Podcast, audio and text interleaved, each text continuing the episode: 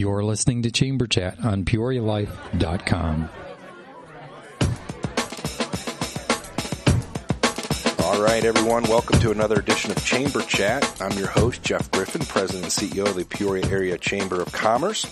You're on PeoriaLife.com uh, with Chamber Chat. Our guest today is Rob Byrne, HR Practice Leader at AIM. Rob, welcome to the show. Thank you very much. Good to be here. All right. Well, let's get right into it. AIM is uh, AIM is an organization I know many of our members are familiar with, but uh, some may not be. So give us uh, some background on, on what AIM is. Sure. Um, AIM was founded in 1898, um, and we are an association of over 1,800 member organizations in Illinois and the St. Louis region. Um, we're dedicated to helping our members become stronger employers, and we do this by assisting them in developing and managing their people um, and people processes. Um, our association supports the development of an elite group of employers that deploys progressive and comprehensive talent management solutions. Um, in short, we assist our members with hiring, retention, and the development of their staff. all right. Well, I mean that's a that's a mouthful. You summarized it in about a hundred plus years of uh, work in about twenty seconds there. Yeah. Uh, how long have you been with AIM, Bob? I've been there for um, just about uh, five and a half years. Five and a half years. So, Rob, the support services you give to your member organizations, you mentioned there's 1,800 of them. Mm-hmm. How does that? So, I, am a small business. I'm a large business. How do I get engaged with AIM? Um, you get engaged by um, one wanting to um, just increase the talent level of the um, of your people.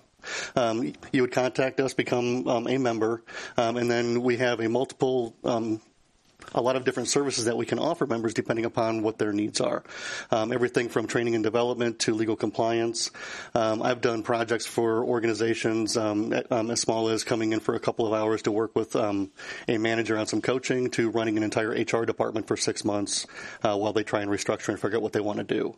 Um, so everything from let's say employee handbooks, affirmative action plans, employee surveys, all the way through the organizational development spectrum, uh, which is going to be more um, culture strategy based. Okay. Um, so we we try to meet our members where they are um, in their business life life cycle, and then provide services and support to help them get to the next level. All right. So you mentioned you're you're uh, meeting members where they are. Do you, you work with uh, employers with five employees up to how many? Um, we work with organizations as, um, as few as two employees up okay. to your Fortune 10. You know, for example, Caterpillar and Boeing are members. Okay. Um, um, so, in those organizations are going to utilize our services in a lot of different ways. Um, let's say you've got a 50 person manufacturing startup. Um, they're still trying to figure out how to deploy their people, whereas, um, let's say Caterpillar or Boeing might use us for a specialty project. Um, so every organization is going to have a different need that we can try and meet them. I got you. So, Rob, out of curiosity, what did you do before you, you said you've been with AIM for five and a half years, mm-hmm. all of which in, in your role as HR practice leader? Correct. So, what did you do prior to that? Uh, before that, I was the HR director for um, a mid-sized um, auto dealer group. Um, he had um, 18 dealerships between Florida and California. All right. Um, and then before that, um, I was in human resources for a company called Compass Group, uh, which is an international contract food service company. Um, at, at, the time when I left them, uh, they were the ninth largest employer in the world. Wow. All right. So what I'm driving at here, and I think uh, uh, I was wondering what that answer would be if you told me you were a professional fisherman or something. My next question would make no sense. You've been in the HR business for decades. Um, a little over 20 years. Okay, that would qualify. So you, you are the brunt of jokes, same as attorneys and so forth. Nobody likes to see HR or attorneys show up. No offense to any of our HR and attorneys people, similar to what I do. What, what has been, um, what what what is trending? Mean, what are the challenges? I see it all the time with art, with the Chamber of Commerce members, uh, people that want to run a muffin shop, and now all of a sudden they got to deal with all the uh, maybe litigation or something associated with HR. So tell me about what what are some of the larger trends in the HR world?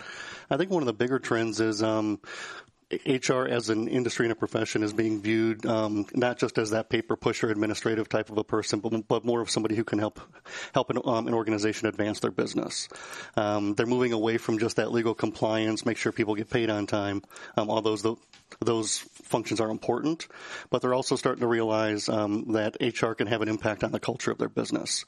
Um, more and more organizations are realizing that it's not just what gets done, uh, but it's how the work is getting done that's actually more important, and that defines your culture. Right. Um, and that could actually become a competitive advantage for an organization. Mm-hmm. Um, so when we talk about culture and how things get done, um, HR is having an, an impact from how how do we bring people into the business, how do we orient them, how do we train them, how do we appropriately compensate?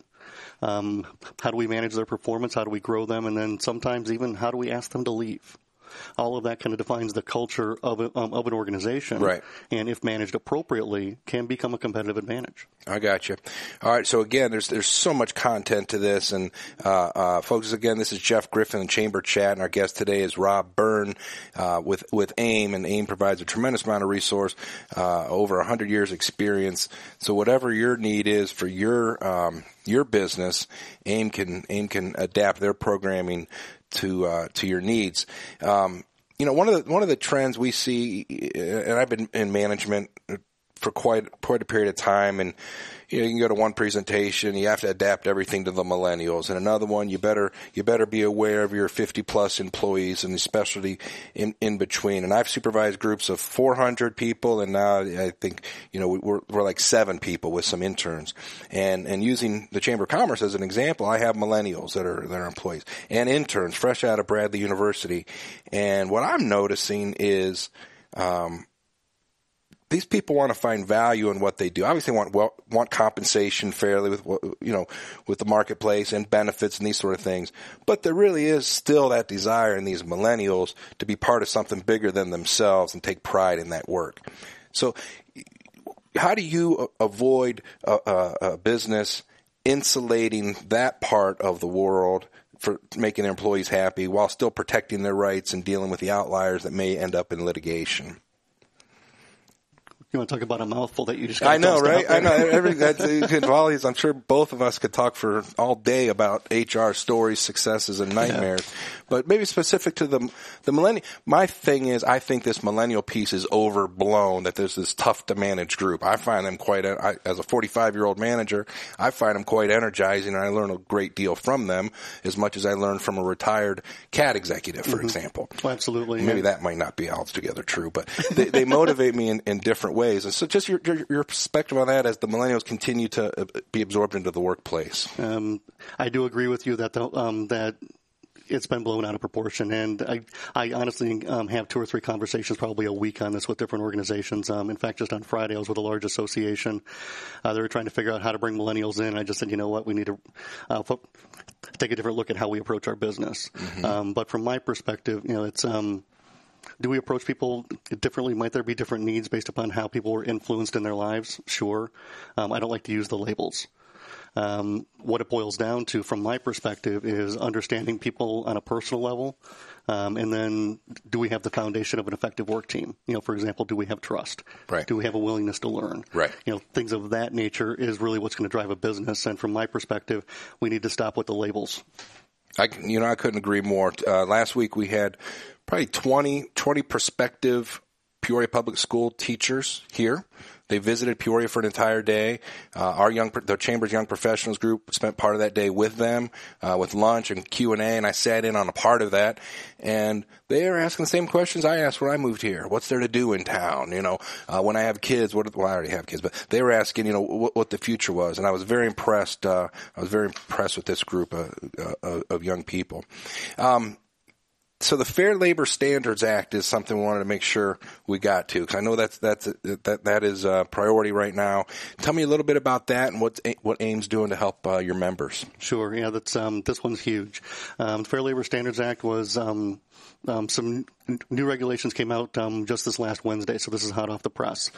Um, the big way that this is going to be impacting organizations is um, one of the criteria that um, we can use to try and determine whether somebody is exempt from overtime or not um, is a salary threshold level.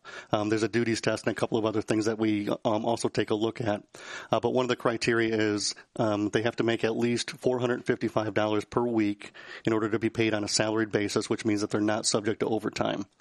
Um, the major provision um, of what was um, done last week was that floor was increased to $913 per week from 455 so almost doubled. Mm-hmm. Uh, so what that means, in short, is that um, anybody in your workforce, it doesn't matter what they're doing, if they're managing people, um, technical expertise, or anything else, if they earn less than 40, uh, $47,476 per year, they have to be paid on an hourly basis, which makes them subject to overtime. Right. Okay, so here you you answered this obviously uh, just last week when this was rolled out. Uh, this is an issue the Chamber of Commerce. We've already done some seminars with our members to try to get them caught up, and uh, several news outlets reached out to me and uh, did some radio on this last week. And I was asked this question, and it sounds like I answered it properly. That uh, the the the earnings test trumps everything else now with this. That's the first yeah. um, hurdle to get right, over. Everything else comes after that. Yeah. So the question I asked, and uh, we, you know, maybe, maybe the old number was too low, and obviously neither of our organizations want to see any employee abused by their employer. But what I was asking, and uh, in, in one of the debates I was in, if you have a forty-five thousand dollar a year employee who maybe has a fifty-hour week because they have a golf outing or they have a, a, a weekend event because they work at the children's home or Easter Seals or something like that, the next week they can't have a thirty-hour week. Uh, and have an 80 hour pay period. You'd have to do overtime. So it creates these these burdensome um, HR nightmares for small organizations to deal with. Am I right on that? That is correct. It, um, um, anything over 40 hours in one work week would be considered right. uh, um, um, time and a half. So in your example, let's say you spend um, eight hours organizing a golf event on Saturday and you don't want to pay overtime during that same week, you'd have to um, give them some time off. Right. So they even out at 40. Right. But I think what gets forgotten, and this is, this is a topic, I, I'm, I'm sorry we have to deal with it, but it's an example for our listening audience. The Peoria Area Chamber of Commerce will work closely with AIM to making sure our regional employers uh, are up to speed with this. Um, because when the government gets involved and overreaches a little too much, what they forget about is some of these salaried employees are quite happy being salaried employees because if they need two hours in the middle of an afternoon to go see their child's play, I, you know, they're they don't have this evil boss making them clock out during that time, and they have those flexibilities, and there's a certain emotion that goes along with that. At least that's what I see. I don't know what what you see. Um, I see the exact same thing. There's okay. um, there's a certain status going from an hourly position to a manager. Right. Um, it's a status. So now businesses have to try and figure out how to um, either take that away from people and say, you know what, now I've got to pay you by the hour, mm-hmm. which often comes with a different benefit package. Exactly. Um, or the organization is going to have to um, absorb a higher salary by getting them over that threshold. So that's what businesses are facing right now from the financial side of things. Um, and I, I'm working with organizations right now that might have 100 to 200 people under that 47,000 range that mm-hmm. are technically a salaried person right now. Right. And some of the organizations you're talking about um, may be multiple, multi generational, very proud. They want good employees. They want a good benefit package. I don't know. I'm getting riled up. We only have a minute left on the show. and PeoriaLife.com chamber chat. This is Jeff Griffin with Rob Byrne of AIM. Uh, but people that know the work I do, and I don't want to, you don't need to participate in this agreement with me, but you know, my dad used to have a line that the government could mess up a two car funeral. And in some, and I, we work very closely with the government, but I think they're here to protect us and, and, uh, and, and so forth and, and kind of stay out of the marketplace. And I trust people to make good employee decisions and employer decisions and, and let's educate those that are underemployed and, and people want what's best for them and their family. It sounds like that's what your organization aims at as well. No pun intended. No, ab- um, absolutely. Um, our focus is to help organizations become better employers.